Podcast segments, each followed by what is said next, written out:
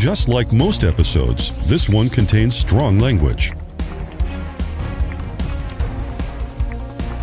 The views and opinions expressed on this podcast are those of the host and guests and in no way represent the state of Oklahoma, the Oklahoma Historical Society, or the Oklahoma State Historic Preservation Office.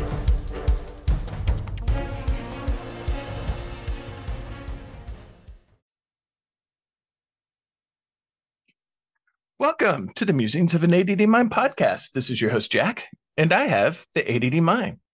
Hey, guess what, guys? You know that the last Wednesday of the month is always some sort of pop culture episode.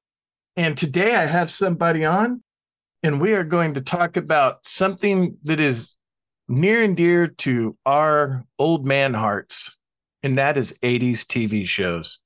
Joining me today is Mike. Mike, how are you doing? I'm doing great, Jack. Thanks for having me on. Hey, thanks for answering my call on that uh, Facebook group. And yeah, uh, it really sounded like a really fun time. So I'm I'm really excited to be here. I'm glad that you're here and listening, friends. Um, it sounds like we're going to have several episodes over the course of the summer where we talk about several cool things to us, at least. I absolutely hope so. It'll be fun. So, anyway, I am going to uh, just, well, if the computer will catch up with me, I am going to start off and I'm going to play a theme. All right, so here's this theme song that you probably will have some memories of.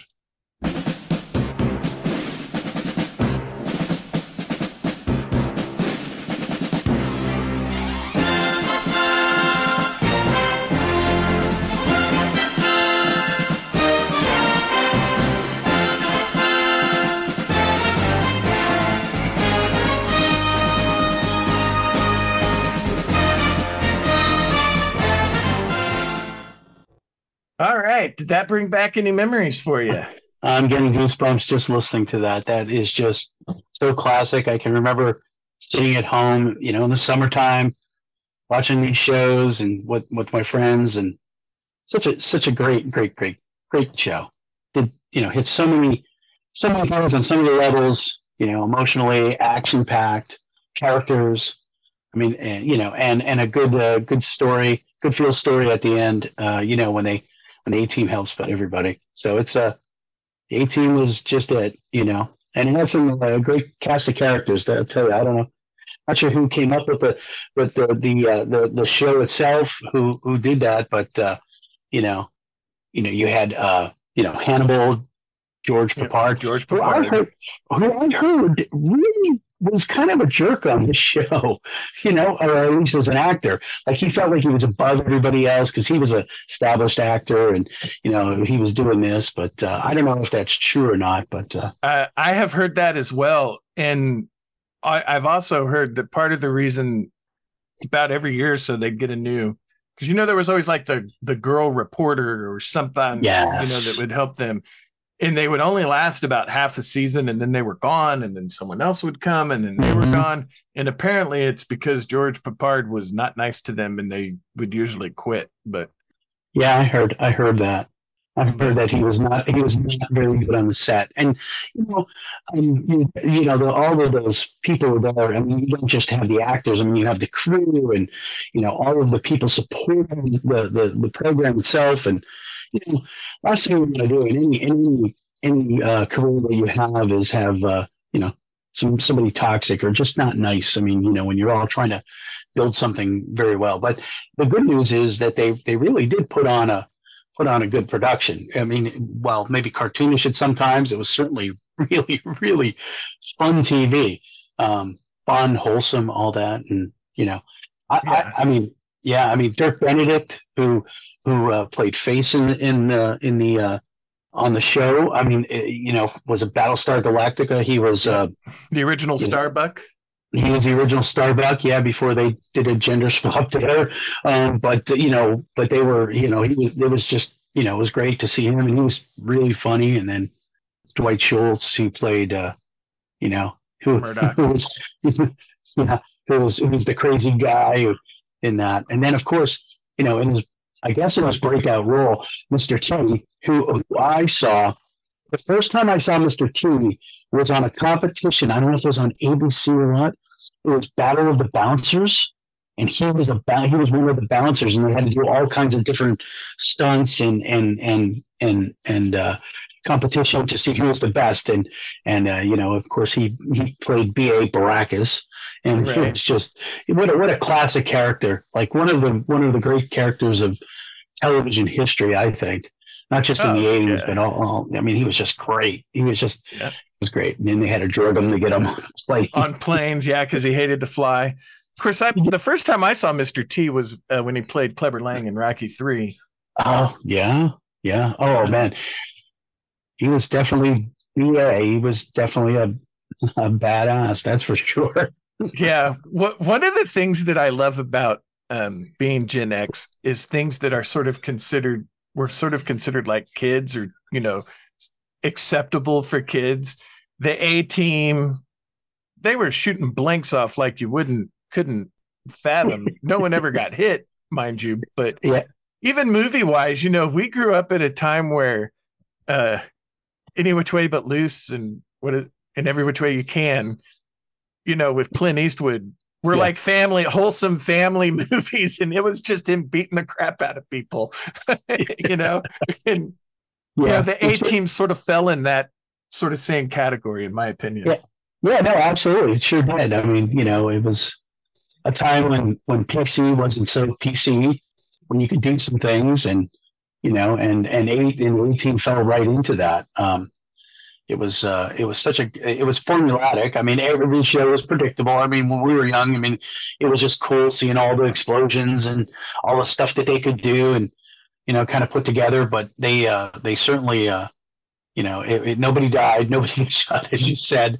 You know, all the explosions, everything else, everybody got out, no no one was hurt, and and uh, and the yeah. A team just rode off into the sunset after helping people, and it was really it was really really a great show. I mean, yeah, certainly. I don't. I don't think anyone even ever sprang, you know, like had a sprained ankle or anything like that in the A team. you know, it was just yeah, all they, of that destruction and everybody was unscathed, which is yeah, kind they, of beautiful. Yeah, they were, they were feeling fine, but they were bent over like like I'm, I'm from running, getting yeah. out of there, but they were fine. Everyone was fine. I'm okay. I'm okay. Yeah, yeah. What a what a great show. That that was certainly a certainly a great great show. I, I you know it's that that kind of TV. Um, yeah, you know, with today's, you know, you know, at the time, you know, VCRs were just really getting mainstream, so it's not like you could just like pop in a uh, a movie or, or, or something like that compared to now where you have streaming and you have so many. There's no really must see TV days anymore. It's just you consume it when you want to. Whereas the daytime, you got to be there, you got to watch it, and and that's what you did. You know, everybody, you know, had dinner, cleaned up, boom, get to the TV to watch A Team, and and have a have a good night. yeah, yeah. And as I was telling you before we started recording, the A Team was my first uh, water cooler event in my life because the next day in school at recess, that was like yeah. what we would do. There'd be like 10 of us and we'd break down the A team and everything about the episode and what we liked and what we didn't like. And yeah, yeah. You know, for, for, me, I'm a, yeah, I'm a bit older than you, but uh, for me, it was, it was the happy days, you know, at Fonzie and everybody went nuts when, you know, right. we were doing, we were watching uh, the, uh, the, you know, happy days, but yeah, but the A team, I had a bunch of friends that we'd all get together and we'd watch it and then we'd chat about it and uh, you know, so it, it yeah. definitely brought people together. It was it was it was just great, you know. Hey, did Hannibal ever smoke a cigar on that show? I can't recall. Did um, he actually? He had it in his mouth, but I don't know if he smoked it. you know, I don't know if he ever actually smoked it or not. Now that I think about it, just in his mouth, and he was like pull a bullet out and put it in his mouth, and, you know. And of course, you know, um, you know, I love it when a plan comes together. I mean, that was just fantastic, you know. oh, yeah, yeah. It, his his for obviously, even though he was kind of a dick on set, he played that character sort of so iconically oh, that even Liam did. Neeson had a hard time when they made the movie. Yeah, in my opinion, taking over for George Peppard. But yeah, it cer- certainly was. I mean, he was just he was perfect. He was absolutely perfect. You know, in that in that in that role. I think they were all cast very well. Even Oh, Dwight yeah. Schultz, who who who who Dwight Schultz. I mean, you think about his characters that he's played in in the eighties now. Um, he played, you know, he he was here in A Team, and he um he certainly played the crazy guy, right? So he Yeah. was crazy and all that. And then he goes over to Star Trek Next Generation, right? And he Yep. plays Barclay. Lieutenant Barclay. Like every like when you saw Star Trek, you everyone was confident and could like rattle off all kinds of stuff. And here they brought this character in, and Dwight Schultz did such a great job, just conveying, you know, his insecurity and and his his frailty in everything that he that he, that he tried to do. But he was a genius, but he just he just he just you know was very very backwards. And so I you know kudos to Dwight Schultz who who brought this character on 18, you know.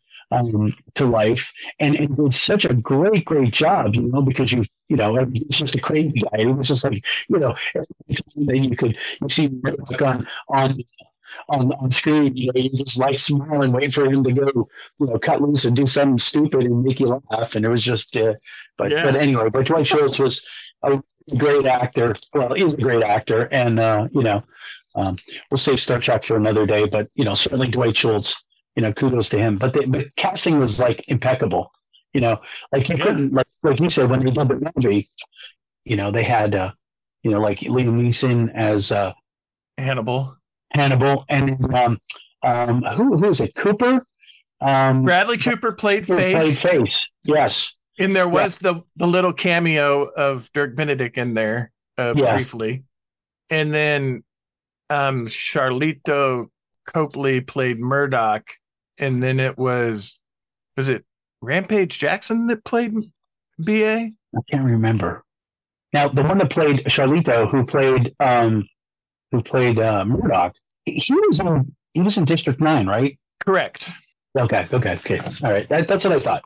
Yeah. Yeah. It's just totally different, but you know, Yeah, not too much on the tangent. But it was they, great show. I mean, yeah, just a, just a great show. They just did so much, and of course, you had the underlying um, plot line, right? But you had all this going on, and then you had the, the military, and then it was like, oh, okay, we fixed everything, and they would just come in. They were like, okay, let's go, let's beat feet and get out of here because they're gonna, you know, the MPs are trying to trying to arrest us for for crime that they never didn't commit. You know, yeah, yeah, it was, a, it was a great. It was just a great, great show. Great, you know, like I said, Yeah. it elicited so many great memories and just, uh, you know, for me anyway, certainly. But Yeah. but it was great.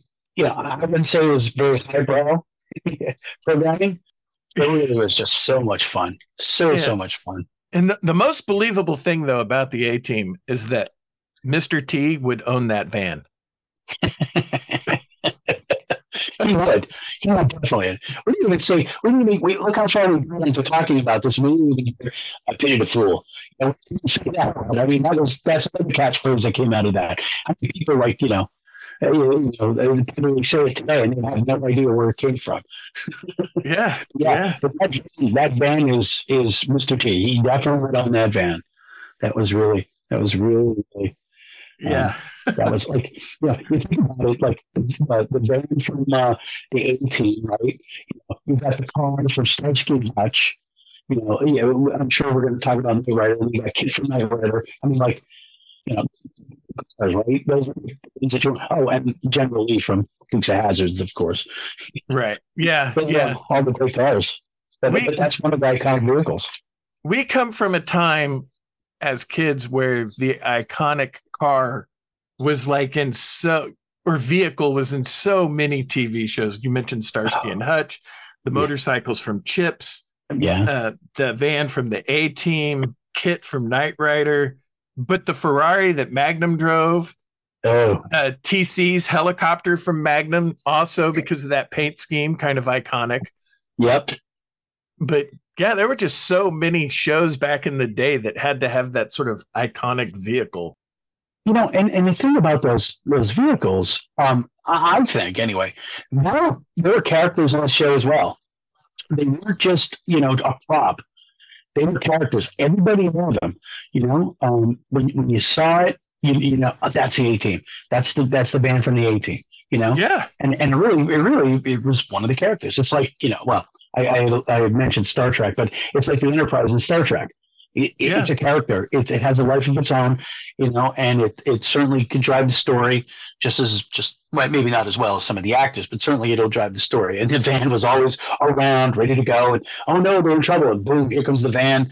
You know, Yep. you know, get in, and then they take off. you know, Well, it was such a great, great, great. how many times though, as kids, like they would be advertising some sort of car show in your area, Oh, and it would always be like, you know, we're going to have a General Lee, we're going to have the van from the A team, we're going to mm-hmm. have, you know, this vehicle. And as a kid, you'd be like, can we go to the car show? I gotta see Yeah. the, yeah, I gotta see the van. I gotta see the, you know, whatever it was. Right, exactly. And when you get there and you're like, I don't want to do anything else. You pay to get in, you, you can see the whatever you wanted to see. You take a couple pictures and you're like, okay, can we go now? yeah. All right. I don't care about all these other cars, Dad. And, Yeah. and they're like, no, we paid. We're, we're I gonna mean, walk uh, you around, know, pal. Yeah, I know it's a little, a little, a little earlier than that, but mine was, you know, as I told you, a big Batman fan. So it was always the Batmobile. Wherever the Batmobile was, I, I you know, had to be there. But, but Right. you know, certainly, Yeah. certainly these vehicles too. You know, KITT from Knight Rider. You're right. That was always, that was always around that modified Trans Am. yeah. Yeah. And Such good Um, stuff. I'm going to go ahead and segue into this next iconic vehicle, All right. providing that I remembered the order that I put these in. And let me see if you can Well, uh, remember I guess this. we'll both be surprised. We, we very well might be. Let's see if you uh, remember this theme song.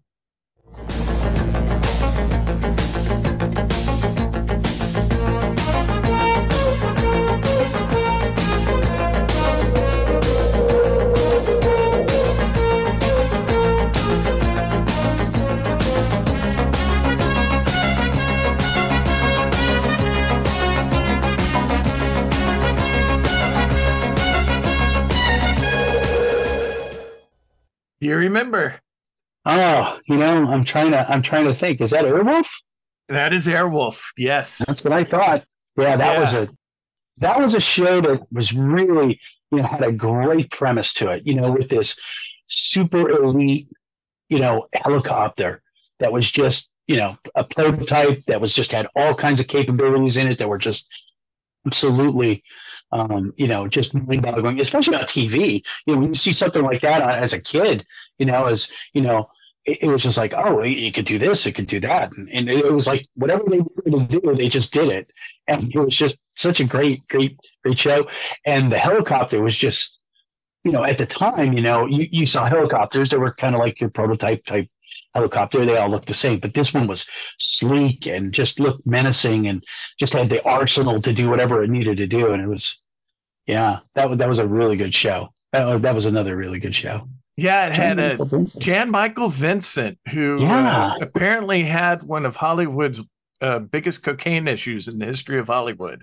Wow, that I didn't know. But uh, I'm not going to say that it wasn't uh, wasn't pretty prevalent, you know.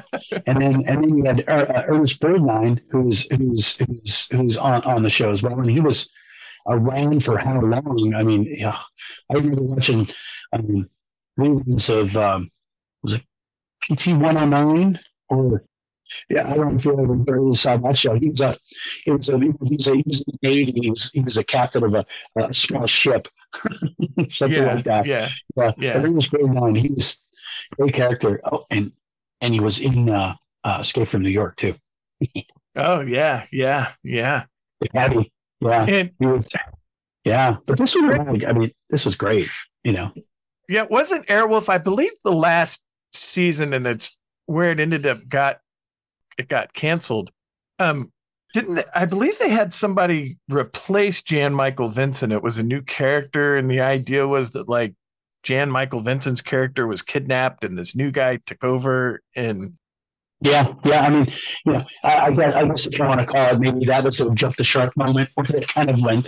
Um, yeah, we're, we we need to live liven some stuff up, or as you said, maybe Jan Michael Vincent was just being come become unruly, and uh, maybe they just needed to move on from him. But you know, but it's it's certainly um, you know, a um, know, it was a great show and, and it did a lot of things. And and again, at that time, we were still in the middle of the Cold War, so you had you know these kind of premises with these type um, vehicles and uh, and and the premise of them going on covert missions and and and doing things like that was you know was pretty realistic because we really been you know as Americans we've been doing that all around the world uh, you know you know trying to keep uh, American uh, interests safe. And uh, you know and this was one of those things uh, that, that, that you could believe that this could be, be be happening. You know you don't know what the military had. And you know certainly Airwolf certainly played into into that. And uh, you know it wasn't until the late late 80s until you know um, that the Cold War ended. So but it was you know yeah. great great stuff. I mean, again, it was it was you know I don't know what kind of budget they had or whatever, but they certainly did a great job with with what they had and you know and using camera angles and, and all that just to make sure make it. I'm sure they use a lot of restock footage, you know, of, of flying and so. But it was it was a great premise. It was a great show. you know, I think, like you said, it kind of uh, lost its luster towards the end, and then they try to recast and and try to you know bring you know bring, bring life into the into the show. But you know, Airwolf was good. Um, what's the um the Airwolf? What was the Blue Thunder? Blue Thunder. Yes. That had um uh what's his face from Jaws? Yes. Yes. Uh, Roy yes. Scheider. Yep, Roy uh, Scheider. But the TV show uh, the Roy Scheider character, if I'm not mistaken, was recast because Blue Thunder was yeah. originally a the movie, and I think right. his character was played by a different actor.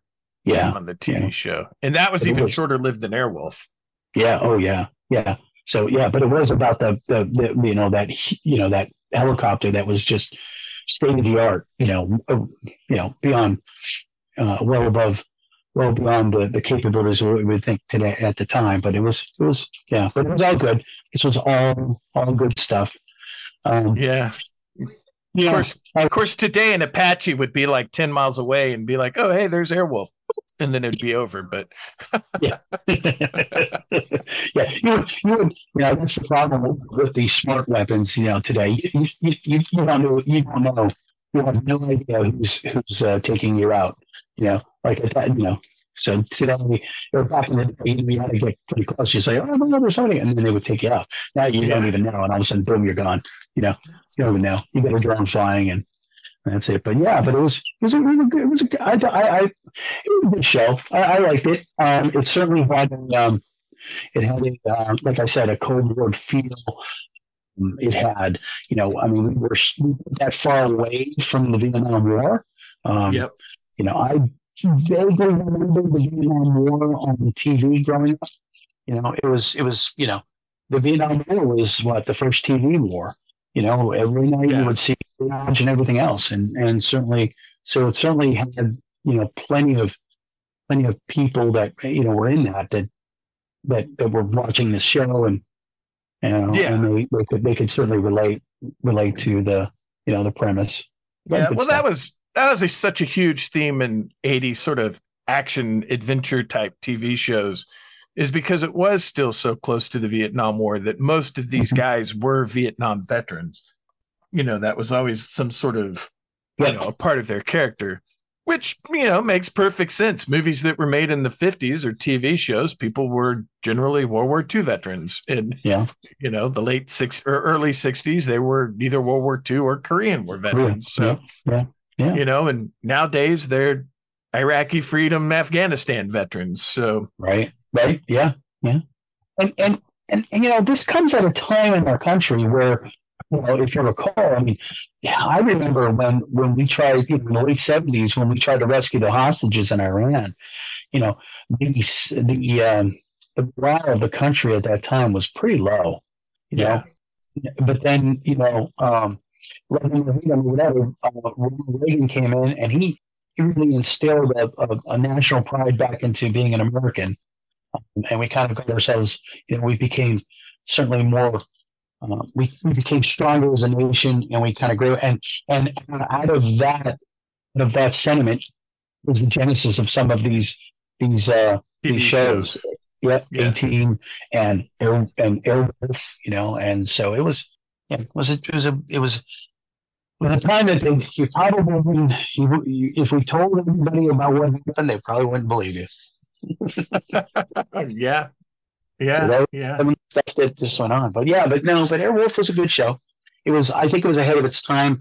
Only ran for four years, but you know, it just, you know, something's just take and some take root and go, and some, some, this one kind of um, lost its luster there a little bit, and you know, and then in the middle of the '80s, you know, we're talking TV shows. You know, then you had, um, you know, Miami Vice and the cool cars and the cool dressing, and you know, things like that kind of shifted away from that. But certainly, you know, Airwolf was a great, great, great, great Oh, show. Yeah. Like an, an example of a show that started out incredibly, incredibly hot and then fizzled pretty fast is what was it? The greatest American hero?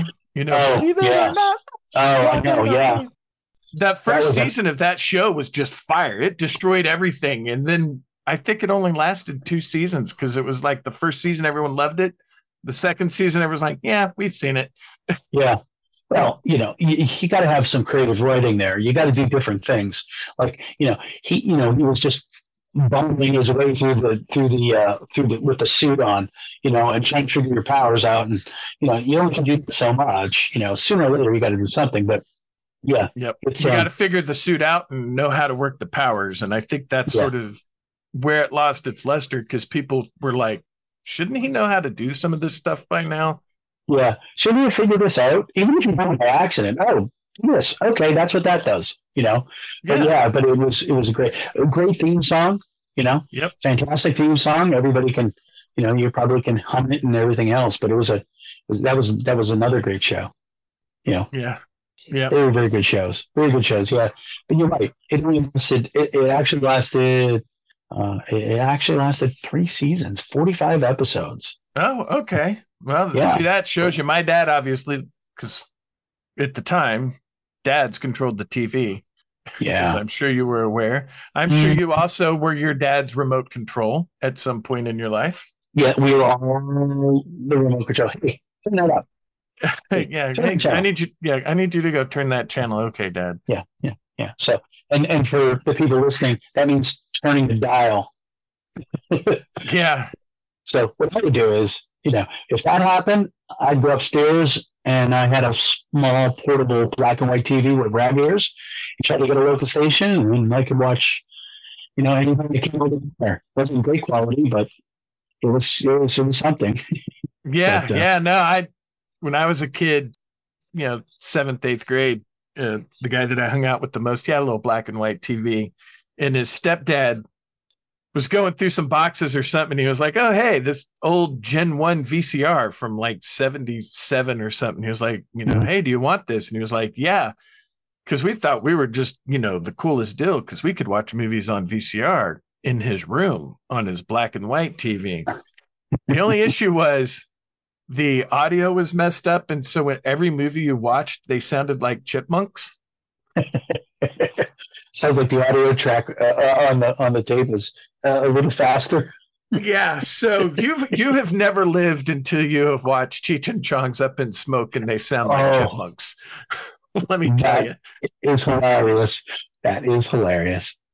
Yeah, that's uh it's one of my Those- fondest memories. Yeah, those are the original stoners. Yes. Yes. The original, the OG. Yeah, yeah, that's when we. I mean, uh, you know, um, listen to them on on. They used to put out records of their of of them doing skits and characters and everything else, and uh, hilarious. Those guys are those guys are, are are classic. They're just awesome. But yeah, but they're Yeah, I- the OG stoners. I still remember their uh, parody to Roto Rooter. Um, that same uh, that same friend, his stepdad also gave uh, let him listen to whatever records he had in his record collection, and he had a bunch of comedy records. So we were listening to a lot of Cheech and Chong. So the old uh, Roto Rooter parody is still permanently stuck in my my noggin. I can't tell you what twenty times fifteen is, but I can sing. You know. Roto Rooter song. I- Peter Rooter, that's the name. You just flush your troubles down the drain. Rotten Peter, Rotten Peter.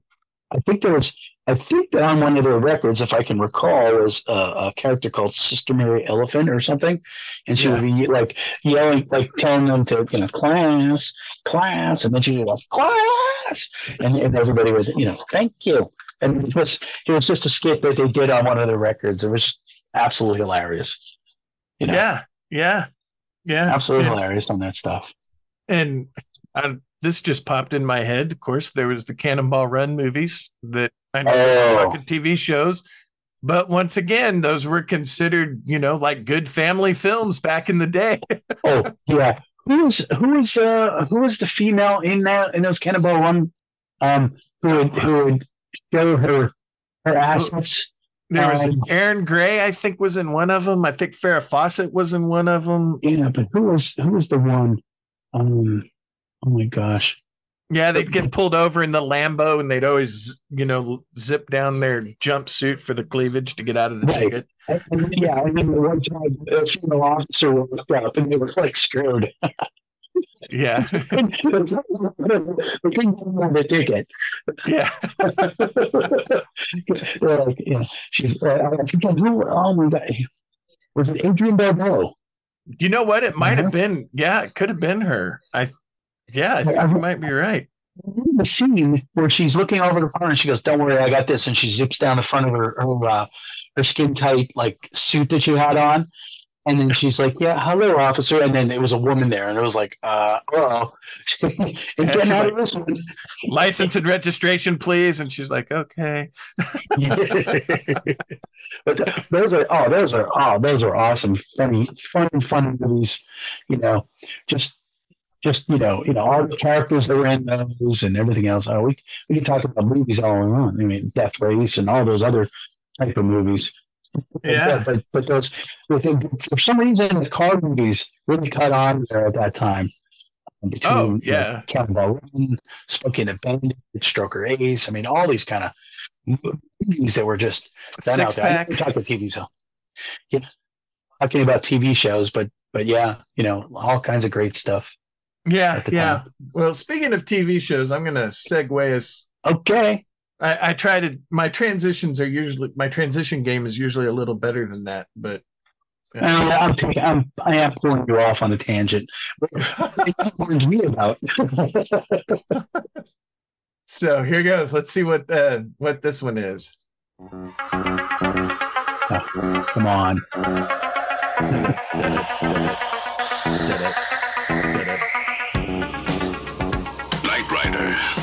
A shadowy flight into the dangerous world of a man who does not exist.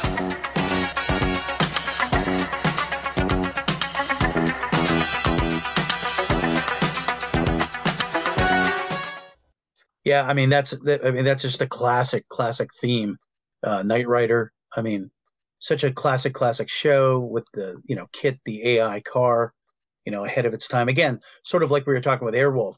Like at that time it was just a fantastical type, you know, taking some um, you know, basic uh vehicle and then, you know, making it so much larger than life with KITT who can who's the AI and then Michael Ryder played by the Hoff, David Hasselhoff.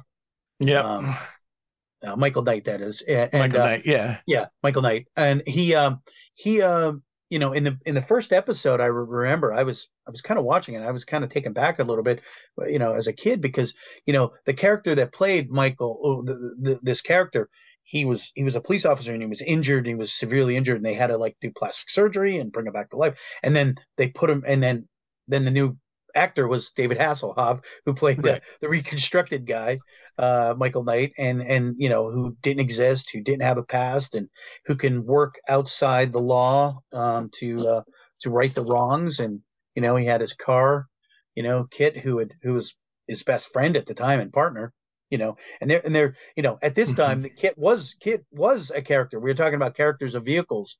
You know, I mean, Oh yeah, KITT, KITT was absolutely, uh, you know, you know, a, a major, major character in that in that show.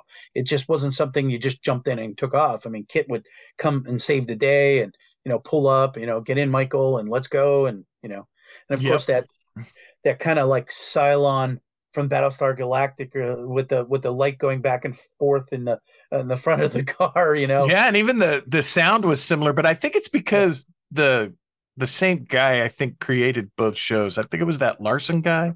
Oh, okay. Because there were so many shows in the late '70s and the early '80s that he was responsible for. It's it is crazy. Yeah, yeah. I mean, once they get, yeah, it was Glen Glen Larson. Um, uh, the, the, you know, it was just like you know, like all those shows, um, you know, in you know, in the late '60s and early uh, '70s, you know, that that that I forget who was it. Um, I forget the producer, but he he would always produce those. But anyway, but yeah, but they were all similar. They probably took, hey, you know what? Maybe that sound on Battlestar Galactica. Yeah, we're gonna reuse it here. You know, we yeah. don't have to pay. You know, you, they're practically always trying to find uh, ways to save money, and it was just, uh, you know, I'm sure they did that. But but it was funny because uh, KITT was just. I mean, everybody wanted a KITT. Everybody wanted to, you know, drive KITT, and uh, yeah, of course, Michael Knight was the guy, and you know, again, it was sort of it had a feel uh, of a team you know where you know you know they he michael knight rides into town he finds out there's a problem or maybe he was told about it.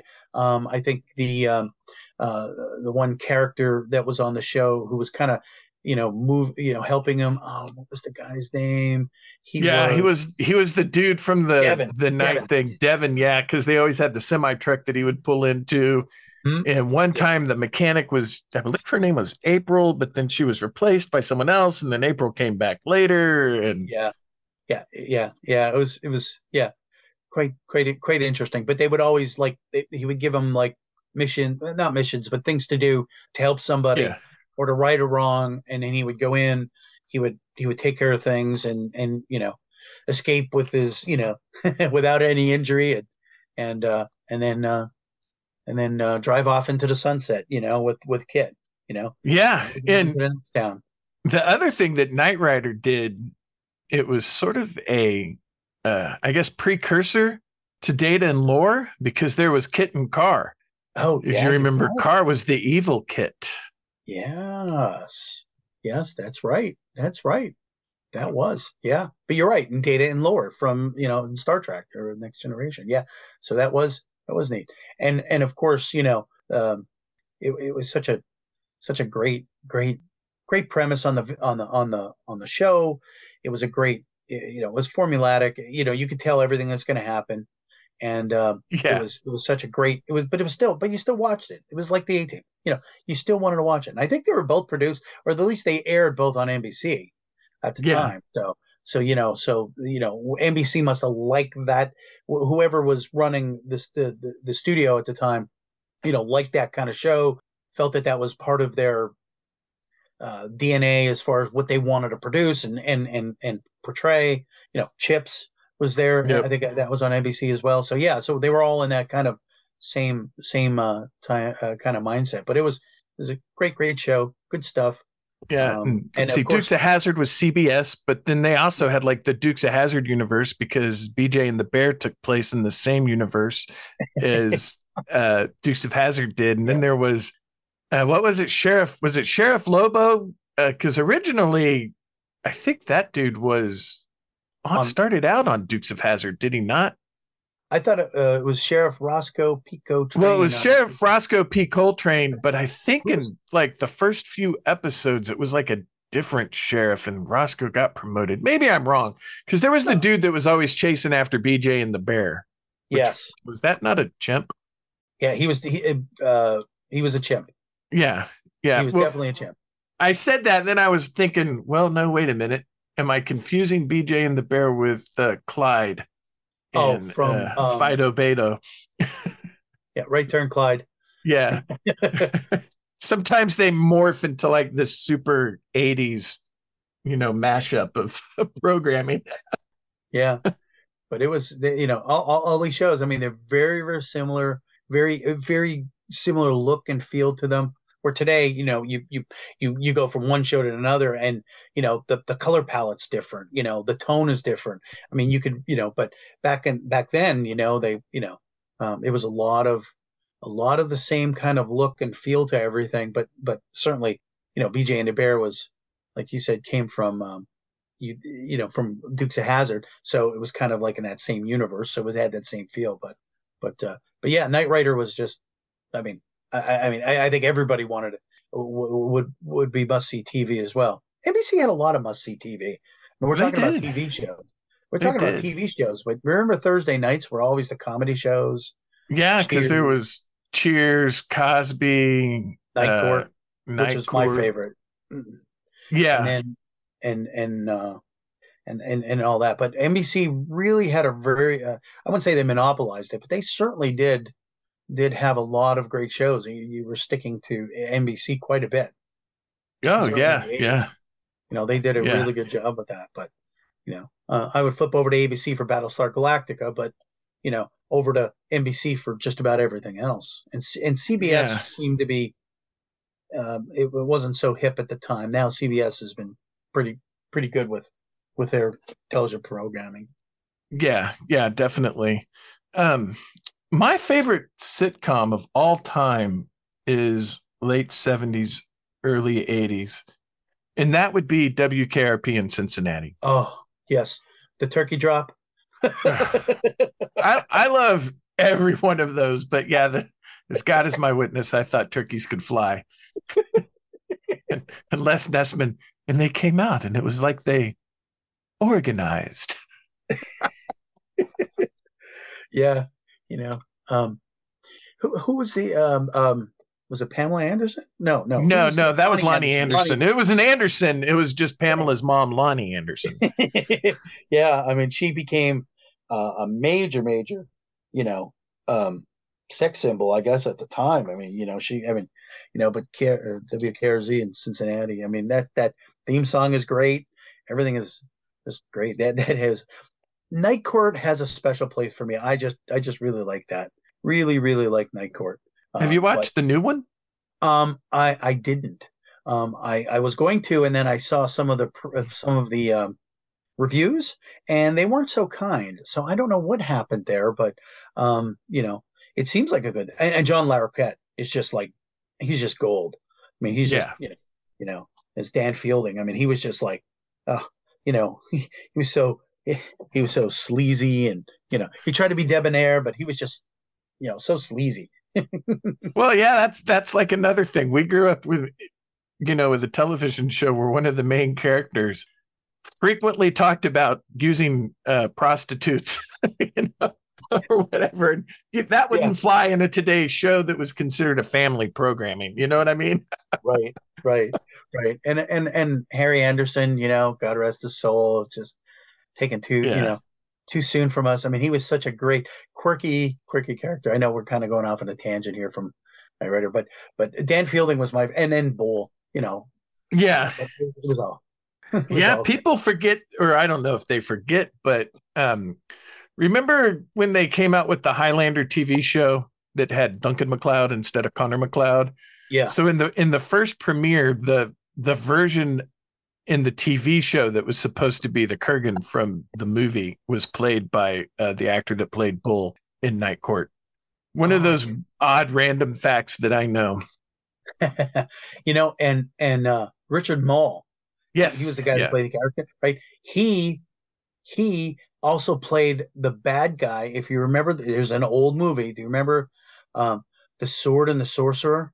yeah And you know, with the slide sword that would shoot out, he played the he played the major the the, the big bad in that uh, uh, in that in that movie because he's just such a big guy. But yeah so many characters, but it was just you know. But yeah, that that's a whole nother thing. I you know love those fantasies, fantasy movies of the you know late seventies, early eighties. They were all great, but Richard Moll was in that too, and and and and Night Court was just a, I don't know. For me, it was a it was a it was a gem. But and your, yours was again. What what did you? Oh, KRZ wkrp in cincinnati yeah WKRP in Cincinnati. Yeah, that was just you know with the disc jockey, and I mean it was just again. I don't know if you could do a show like that. I think of I think of those shows. You know, like you know, could you even do a show like that anymore? It's just Yeah. uh, I guess you could.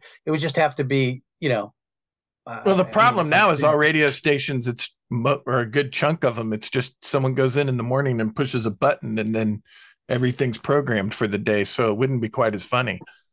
Yeah, true. Because nobody nobody's sitting there, uh, you know, doing the night the night shift, you know, pushing, you know, putting stuff on and you know, and talking to people out there and having a having a good time. I mean, yeah. Part of what made WKRP so I think spot on was that the guy that was the showrunner and the creator of the show had actually been a radio DJ and he had spent Oh. 15 years moving around. And every character was based on someone that he worked with at some point in his career. There was legitimately a guy that was a Dr. Johnny Fever that um, the the radio station had two separate radio stations. There was like a country and a rock. And his Mhm. he had a coffee mug that he would write his name for that his DJ name for whichever station on whichever coffee mug. And that was one of the things about uh, Dr. Johnny Fever is he would go, and this is, and then he'd turn and look at his coffee mug, Dr. Johnny Fever, you know. So they were all based on actual people that he had uh, You know, worked with at some point. I did not know that. I mean, I I I- I couldn't remember. I didn't know that that that's how he how he how he figured it out. But but but that yeah, I I thought that you know somebody just made it up. But well, somebody did make it up. But I meant like maybe the maybe the actors were in there and talking to you know director, and they were saying, hey, we you know here's here's what you know Johnny Fever should do. Should he look at the mug? And no, but I didn't realize that it was actual based on yeah that's the that's to me makes it even funnier is somewhere exactly. there was a real live version of les nessman Wow. There was a real live herb tarlek you know Yeah. You you know it, it- it's like you know uh, Oh. you know you can't make this stuff up. You know. you just can't Yeah. make it up.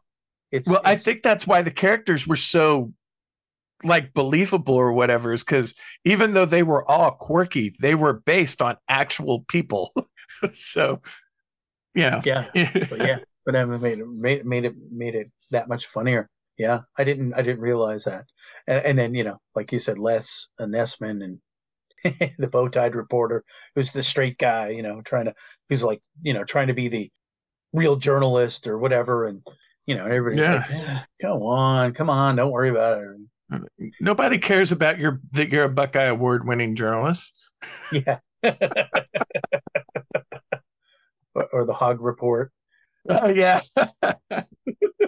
it's it's like you know what? I'll tell you what th- this discussion here is just it's like it's firing brain cells that i haven't uh, haven't used or or, or ha- haven't been uh, accessed in quite a long time. It's just all coming back to me now just yeah.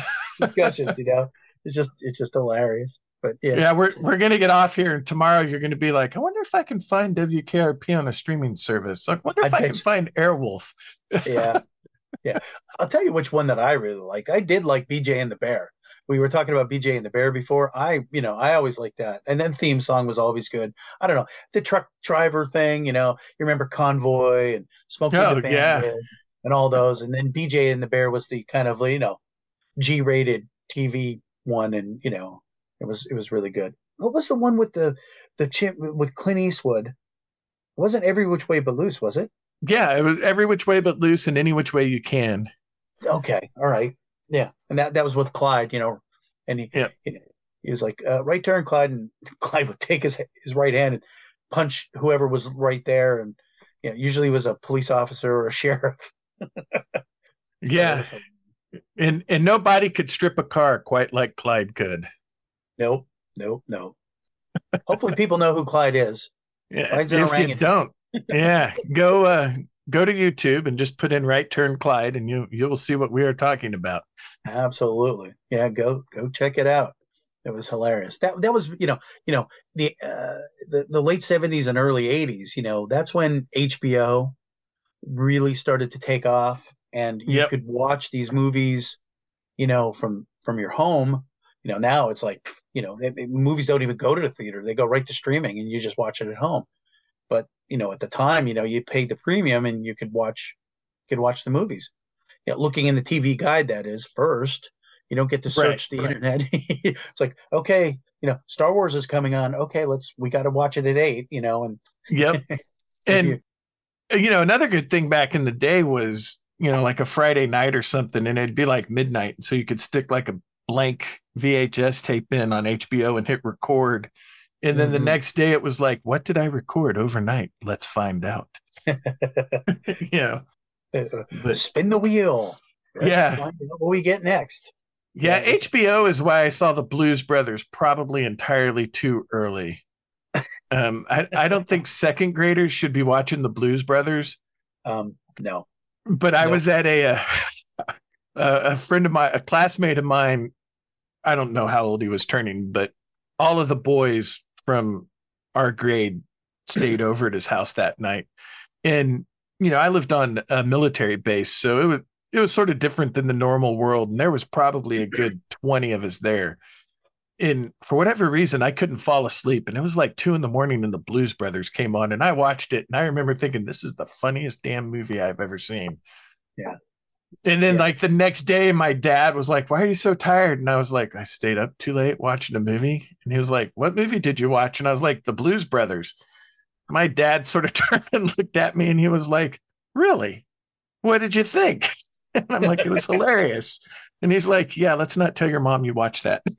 Then he pats you on the head. Good boy. yeah, Good boy. He's like, yeah, that was uh, that was good times. I also the other. I don't know if I told my dad this. I don't even know if you might remember this movie. The movie that came on after the Blues Brothers was the Dan Aykroyd hit Doctor Detroit. oh, I, I, I know I've seen it, but I can't remember it. I, I can, I, yeah. Oh, yeah. I do remember that movie. I do remember the movie, but and I've seen it, but You uh, probably haven't seen it since the '80s. no, I haven't. I haven't. Was he a, was he a pimp? Yeah, he was like a college professor that became a pimp on the side.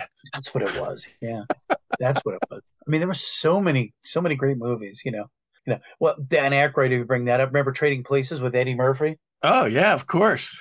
That was, you know, uh, they, you know, they bet where they could take somebody off the street and make them like a, like a, a, a, a, um stock stockbroker, and then take a stockbroker and and drag them down. And they did it all for a dollar. The brothers. Yep. I think it was set in Philadelphia. They were betting on futures of, I, I don't know if it was oranges. I- Oranges I- futures? anyway, but it was something like that. And yeah, it was know, like it was New York because in um, oh, coming to America, there was that little thing where um, Prince, whatever Eddie Murphy's character, gave them uh, the bag of money, and it was the two dudes from Trading Spaces, and they're like, "We're back in business." You're right. You're right. It was the brothers. Yeah. One guy named Mortimer or something. I don't forget. Yeah, But yeah, Hilar- hilarious movies. Again, movies that you could do. I mean, you know, coming to America, you know, um, you know, with with Eddie Murphy and Arsenio Hall, um, those that movie, you know, I mean, they they just were like running with stereotypes that, you know, people would find offensive now. Um, you know, Oh, I don't know, yeah. but but they were, but but at the time, it was all like they were making fun of themselves. They were making fun of everybody. You know, I mean, just like the Mel Brooks movies. You know, yeah, they made fun of everybody. You Oh, know? yeah, You know, Yeah. if you're Catholic, if you're Jewish, if you're black, Hispanic, white, it didn't matter. Everybody was everybody was made fun of, and everybody got the joke. You know, They were- and had a good time with it. equal opportunity offenders back then. yeah, but, but, Uh, but well, this is kind of a funny story talking about sort of the difference between now and what were kind of considered even sort of light family movies. I'm sure you remember the classic Police Academy. oh yes, So my sister's kids are all um her oldest and my youngest have a nine and a half year age gap. So last summer my sister was like, Hey, let's watch a movie together. And um my sister and her husband have been having the kids watch movies from the 80s. And so they were like, Oh, hey, let's watch Police Academy. So my sister's watching this movie, and of course, there's the part at the end where Lassard is giving the speech, and there's the prostitute that's in the uh, what is it, the dais or whatever, you know, where he's giving the speech from. She's underneath, and they see the the him make that face, and her kids are like, "What's going on there?" and my sister's like, "Oh God, I didn't remember this scene," and uh, her one son, he's like twelve, and he's like. I could be mistaken, but I think she's putting his wiener in her mouth or his wiener in her mouth. and my sister goes, Oh God, no. yeah. I mean, those were the kind of that, that was the kind of that was the kind of humor then. I mean, you know, it just it was, you know, I mean, again, they made fun of everything, they made fun of everybody, and they, Yeah. and, you know, and it was just hilarious, and it was it was just no, I wouldn't say no holds barred, but certainly it was it was a lot more raunchier than it is today. yeah, and that that's why our not only were we, you know, left to our own devices by our parents a lot of the time, Mm-hmm. we also watched things that were considered wholesome family films that were in fact probably not wholesome family. Definitely not. Definitely not. Definitely not. I mean, we could we could we could do a whole we could do a whole episode on just those those kind Oh. of films, those '80s films. Gee, Oh yeah, definitely for Yeah. sure. And well, I'm going to move on. Oh yeah, Porky's. Don't get me going on Porky's. yeah. That Okay. was- Yeah. Let's move on. I'm sidetracking I- you again. I yeah. I could I could do a doctoral thesis on the Porky's films. But- all right, I'm going to transition and I'm going to play this one more theme song because we did we have briefly mentioned um, some of the characters, and by characters I mean vehicles from this particular show. So here we go.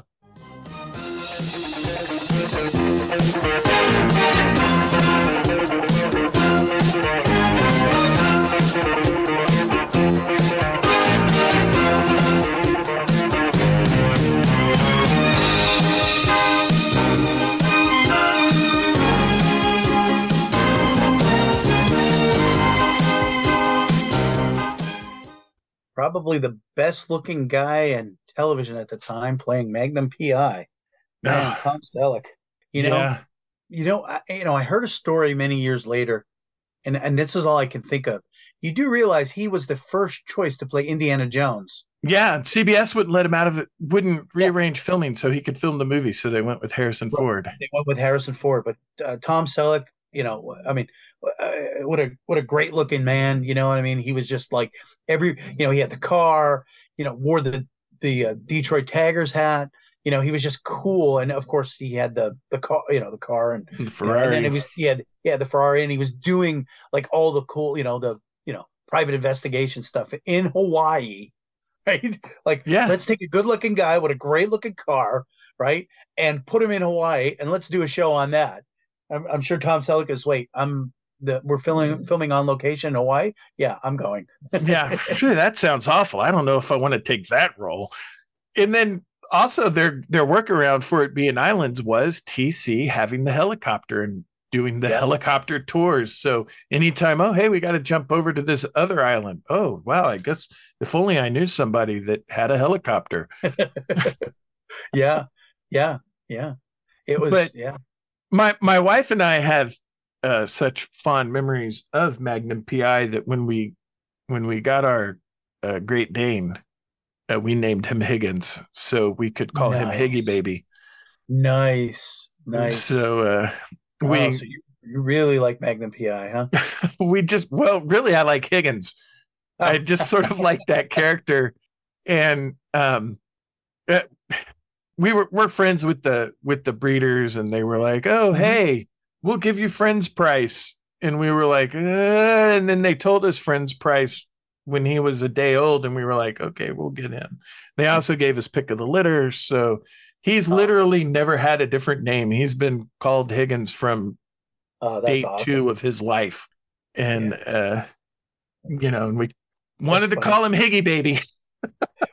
I, I, you know, we were talking before we got on about dogs, and both you and I, we just name our our our, our dogs after uh, characters, uh, you know, from uh, from TV shows. And and I told you my my dog, my golden retriever, her name is Amelia Pond or Amelia Rose, and she's named after Amy Pond and Rose Tyler from from Doctor Who. So you know, Yeah, you know, we we we, we kind of take these names and we kind of make them uh, make them in our daily lives with our our pets and things we do. But yeah, yeah, But- I mean, like who who didn't want to be who didn't want to be uh Thomas Magnum? You know what I mean? Like he was just so cool. He was he was like the James Bond on TV. Maybe didn't have the gadgets, but he had like the charisma and you know always getting the ladies and you know all that stuff. You know, I mean, it was just great. You know, it was just great, great Yeah. stuff. And of course, he's like you know then he's trying to do Um, you know, he's trying to solve solve cases, and you know, and and, uh, and of course, Tom Selleck was, you know, he, he Tom Selleck was from uh, from Detroit area or Michigan, and and the reason why he wore the, the Detroit Tigers hat is because he was a Detroit. He was, Fan. you know, a big fan of the Tigers. You know, He also Yeah, played- yeah. Mr. Baseball. If you remember that movie, I think that was in the eighties. I think I do. And then he did a Saget thing. He did a couple cowboy type movies. Yeah, he did. He did. Mr. Baseball was where he was like a he was an aging ball player who decides to take more money in Japan and goes to Japan. Yes, I remember that now. Yes. Yeah, that that's a that's a classic. But Tom Tom uh, Tom Selleck, I mean, he's playing blue. Uh, you know, I think he's playing the uh, you know the the the main character in Blue Bloods. Yeah. Um, and, yeah, he you know, is. He's like the chief of police for New York City or something like that. and it's a family. It's a family, you know, of, of cops, and it's just great. And he's just such a fantastic actor, you know. And the mustache is just absolutely classic. I mean, come on. You know, Yeah, it- and what was that? He did a movie in the 80s too where it was kind of it was a cop movie and it was kind of futuristic. Oh, was that the one with Gene Simmons in it? It may have been. Yes, and they had those guns that had like smart bullets. Yeah. Why do I remember all of this about the movie but I can't remember the name? yeah, yeah, but but it was like yeah, and Gene Simmons had these like I don't know, like these killer robots or spiders or something. Yeah. And, uh, oh, oh, I, I okay. So just so you know, I'm I'm googling it now. Yeah, I'm gonna have to IMDb it. Yeah, I'm gonna have to go into it. I'm gonna have to go into it because this is just like crazy. Uh, I got I got I got to find it because I'm going crazy here. Yeah, well, while you're doing that, I'll just go ahead and throw in that our other dog is also named from a television program because her Oh, name is Khaleesi. Khaleesi from Game of Thrones. Yeah, so hmm uh, nice. What, what? Well, maybe he wasn't in it. it actually fits because she's tiny and you know she weighs like 25 pounds and higgins is 135 pounds and she actually slaps him around when he gets a little too rambunctious Was that a Runaway? yes That was it. It was Runaway. It was called Runaway, and Gene Simmons was in it. He was he was the big bad. yes Gene Simmons from Kiss. So everybody yeah knows yeah that Gene Simmons. You know, so so you know, and then you know what? He was in Three Men and a Little Lady or Three Men and a Baby.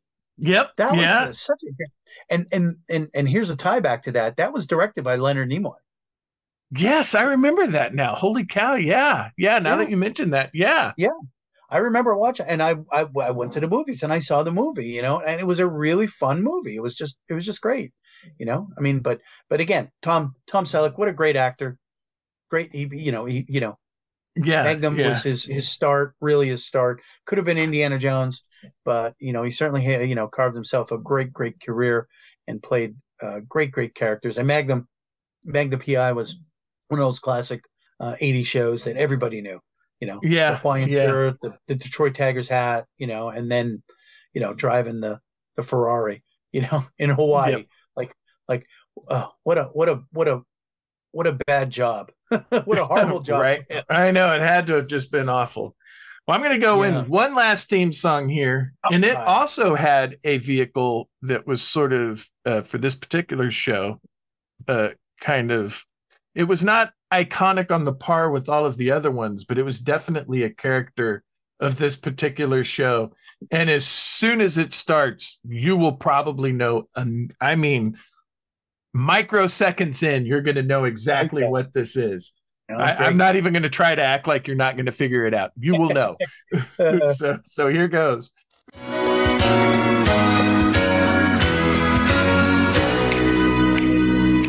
Well, I'm not the kind to kiss and tell, but I've been seen with Farrah. I've never been with anything less than a nine. So fine, I've been on fire with Sally Field, gone fast with a girl named Bowen. But somehow they just don't end up as mine. oh my god, I I know the song. I know who's in it. The Fall Uh, Guy. The Fall Guy, but it was Lee Majors. It was Lee Majors, yeah. Formerly Yeah, the mean- Bionic, the Six Million Dollar Man, and he actually sang that theme song. Oh, did he?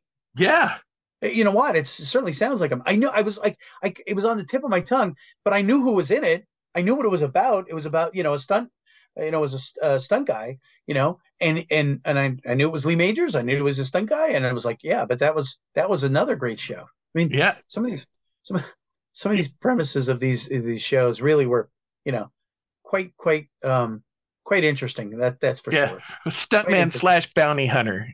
Yeah, and his yeah. vehicle was that uh, uh was the Chevy Silverado. Oh, was you know like a 1981 or something Chevy Yeah. Silverado. yeah those again again you, you know you think of the vehicles you know tied with i mean you had to pair the you know the the main you know hero of the story with with with some type of uh you know certainly some type of vehicle and and that that, that seemed to be the theme throughout the 80s as you like you said and it really really just uh really resonated with people everybody wanted to do you know um you know the, the hero to the car you know that's what it is you know batman batmobile you know michael knight Yeah. you know, get you know Mr. T or B.A. Baracus and um, Yeah, but I'm trying to think of who the the female actress was that's in there. I'm IMDb uh the fall Okay. guy right now. uh, oh no, I, I had it right. I was thinking that it was Heather Thomas. it was Heather Thomas. Yeah, and wasn't Yeah. she also in T.J. Hooker with uh, Bill Shatner? Yep, yep, yeah, she was in that too. Yeah, another another show from the '80s that's kind of iconic. See, this could almost be a series. yeah, you could probably do. We could probably go year by year in the '80s and pick out iconic um, shows.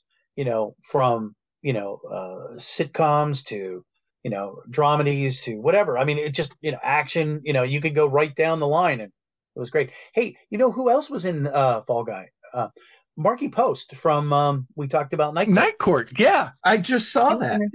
Yeah, she's in that too. I forgot that she was in that. like I Yeah, said, you know, this discussion is just, you know, firing synapses that haven't been fired in a very, very long time.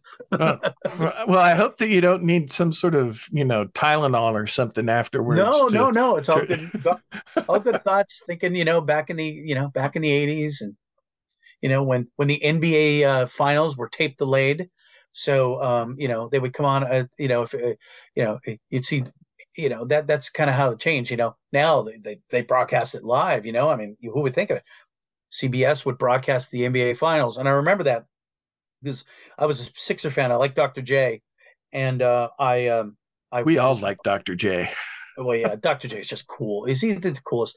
But so so Dr. J, he, you know, with the Sixers, were playing the Lakers, and I had to wait till like ten o'clock at night, and it wasn't because it was on the West Coast; it's because they tape delayed it.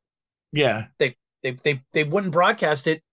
They wouldn't take off uh, the prime time uh, programming to uh, to do the uh, the NBA game uh, finals, the finals, not not just the game, but the finals. the finals. Yeah, which is crazy now because I I don't care what show is is on unless it's like a presidential state of the union or they're announcing a war or something like that. The NBA finals is what's going to get aired. yeah, yeah, yeah. But yeah, but no, but but Lee Majors, what what a great, you know, you talked about the six million dollar man and then the bionic woman and you know, I mean, I grew up and like, you know, had all the toys and you know, everything else with with you know, with uh, six million dollar man, but uh, that was more in the Oh, seventies. But but still, but Lee Majors was just such a and he's um, you know, he's still alive. yeah. Yeah, you Yeah. know the the one thing most people don't realize is the 6 million dollar man and the bionic woman actually was like the first big role of one Sandra Bullock. Really? yeah, I think it was like 87, 88, somewhere around there. Because you remember in the 80s, they would occasionally do a $6 million man made for TV movie or a bionic yes, they- woman made for TV Yep, movie. yep. And sometimes they'd combine them. Well, in this particular one, it was a combined one. And I think they were wanting to like reboot the bionic woman.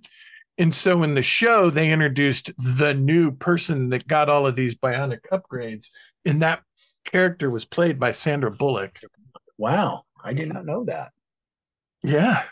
It's crazy how all this shit ties together. Yeah, it does. They they they try to th- they talk about universes like the Marvel universe and DC universe and look at they've been doing universes long before this all this new stuff came along. They would tie Right. everything. Some of the stuff would you would always have spin-offs and and and they would always be in the same same universe, you know, or whatever. And uh yeah, but Right. so it, it's not an original idea. They've been doing this for how long, you know? and it was just Yeah. uh, great stuff. But but yeah, but the Fall Guy was just it was just it was just funny, you know, between the stunts and the bounty hunter stuff, and you know, and and and uh, just just a great again great show. But but like you said, that that was wholesome TV, right?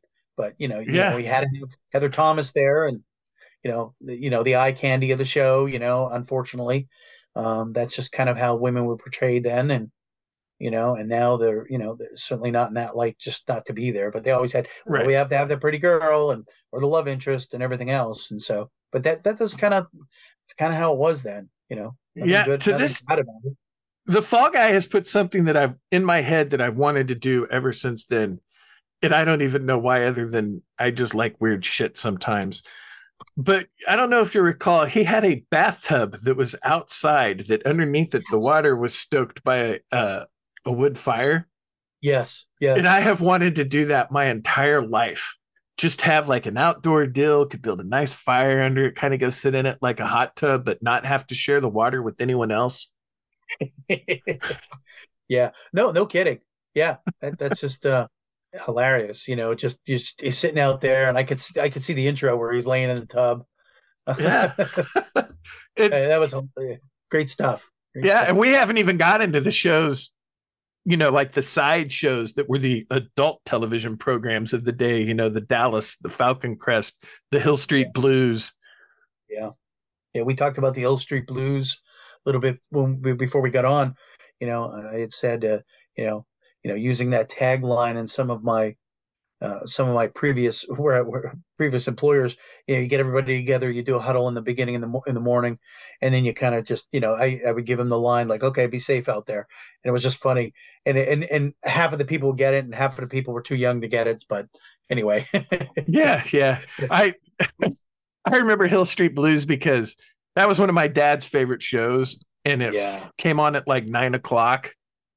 And the night that it came on, our bedtime was uh, well, my bedtime was like nine or something like that. Yeah. Because you know, I was I was still, you know, Yeah, little, yeah. littler. I think everybody's one. And um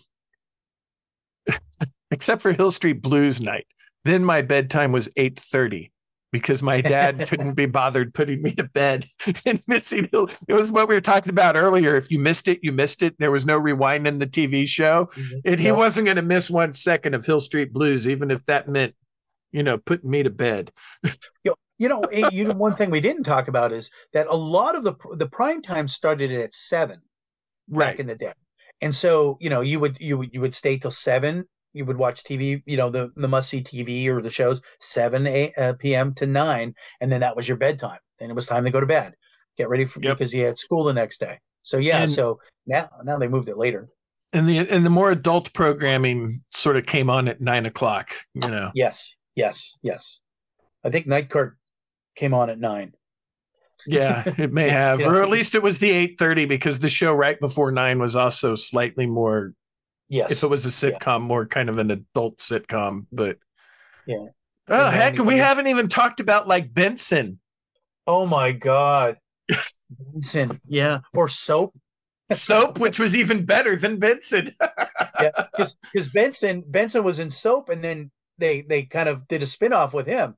You know, yeah, you know, being the head of the house in uh, or the you know uh, head of the staff or whatever in at the governor's mansion. You know, And yeah, and um, uh, Billy Crystal was in soap.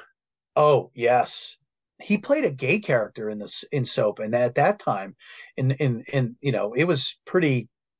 You know, oh my God, he's playing a gay character. You know, But yeah, Billy Crystal was just just amazing, and you know, it's just just a great, great, great comedian, great guy. You know, never hear anything bad about him. If you read up on him, you know, it's just a yeah, yeah, and probably and probably the best Oscar MC that that's ever been out there.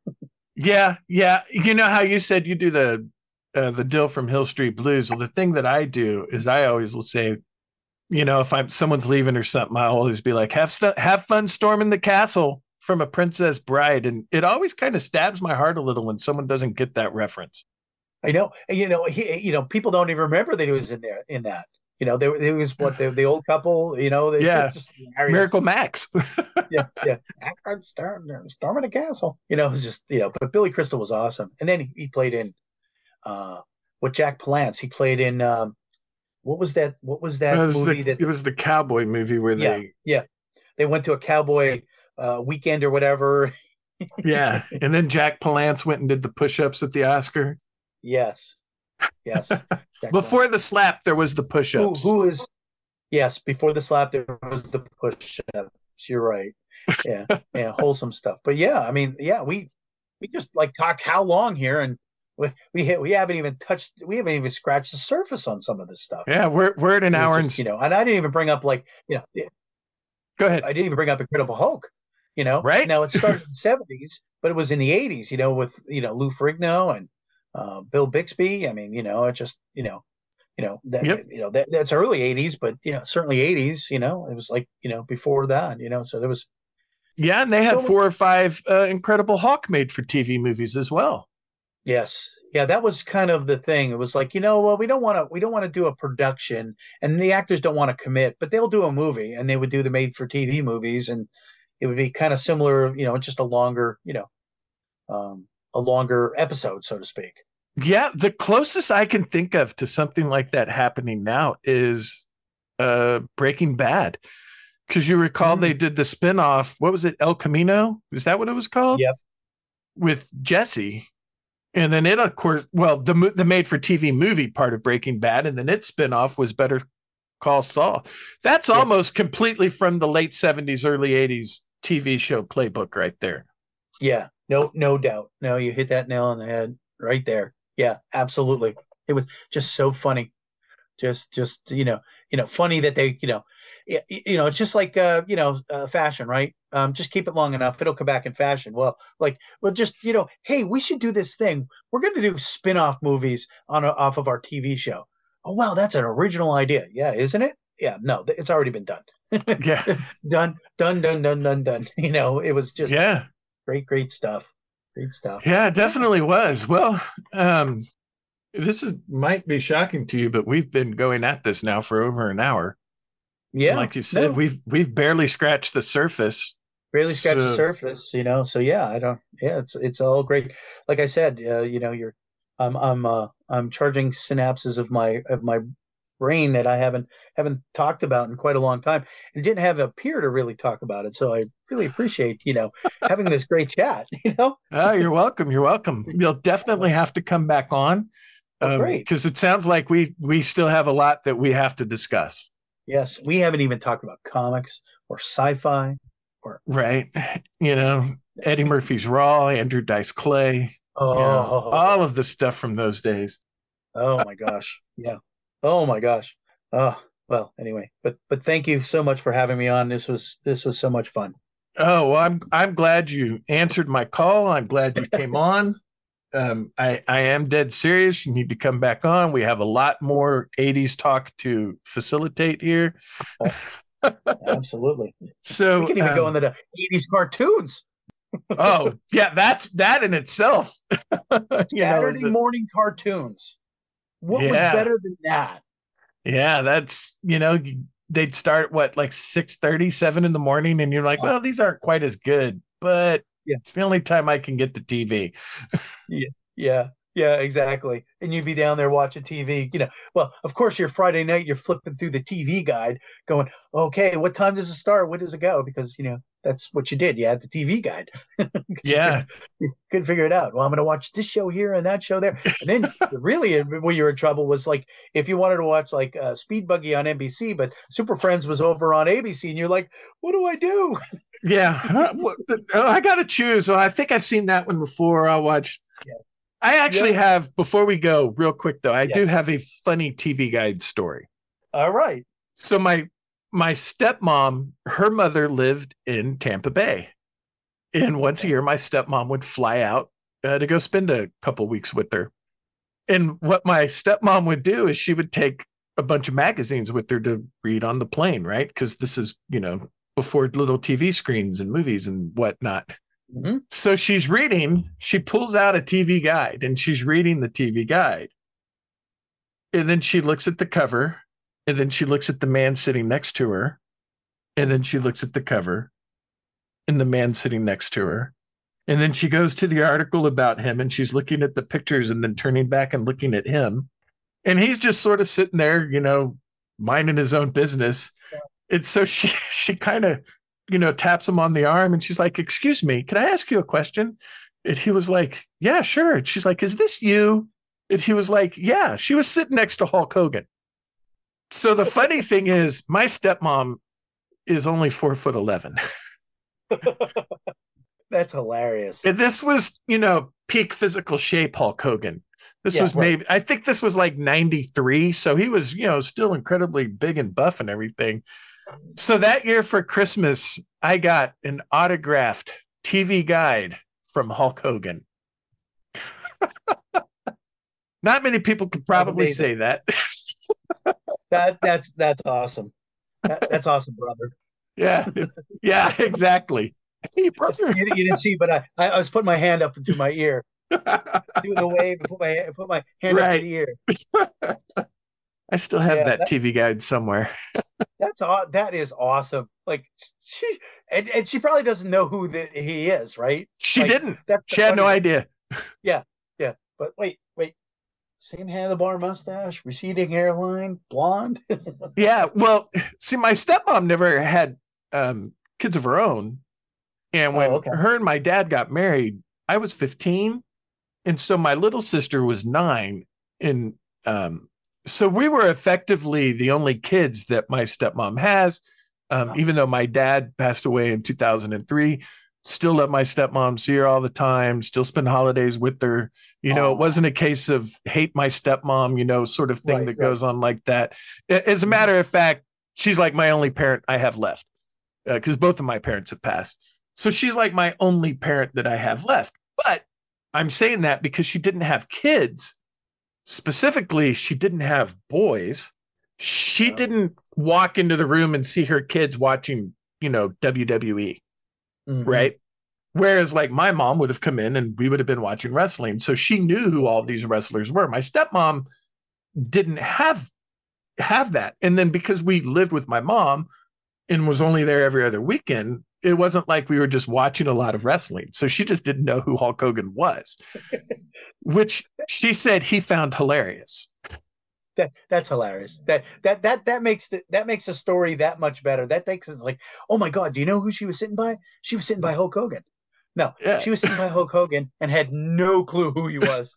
And if, Yeah. and, and if she wasn't reading the TV guide, she would have still not known who he was. Right. That's the only reason she knew that she was flying in a plane next to Hulk Hogan was That's- because of the TV guide. That's hilarious.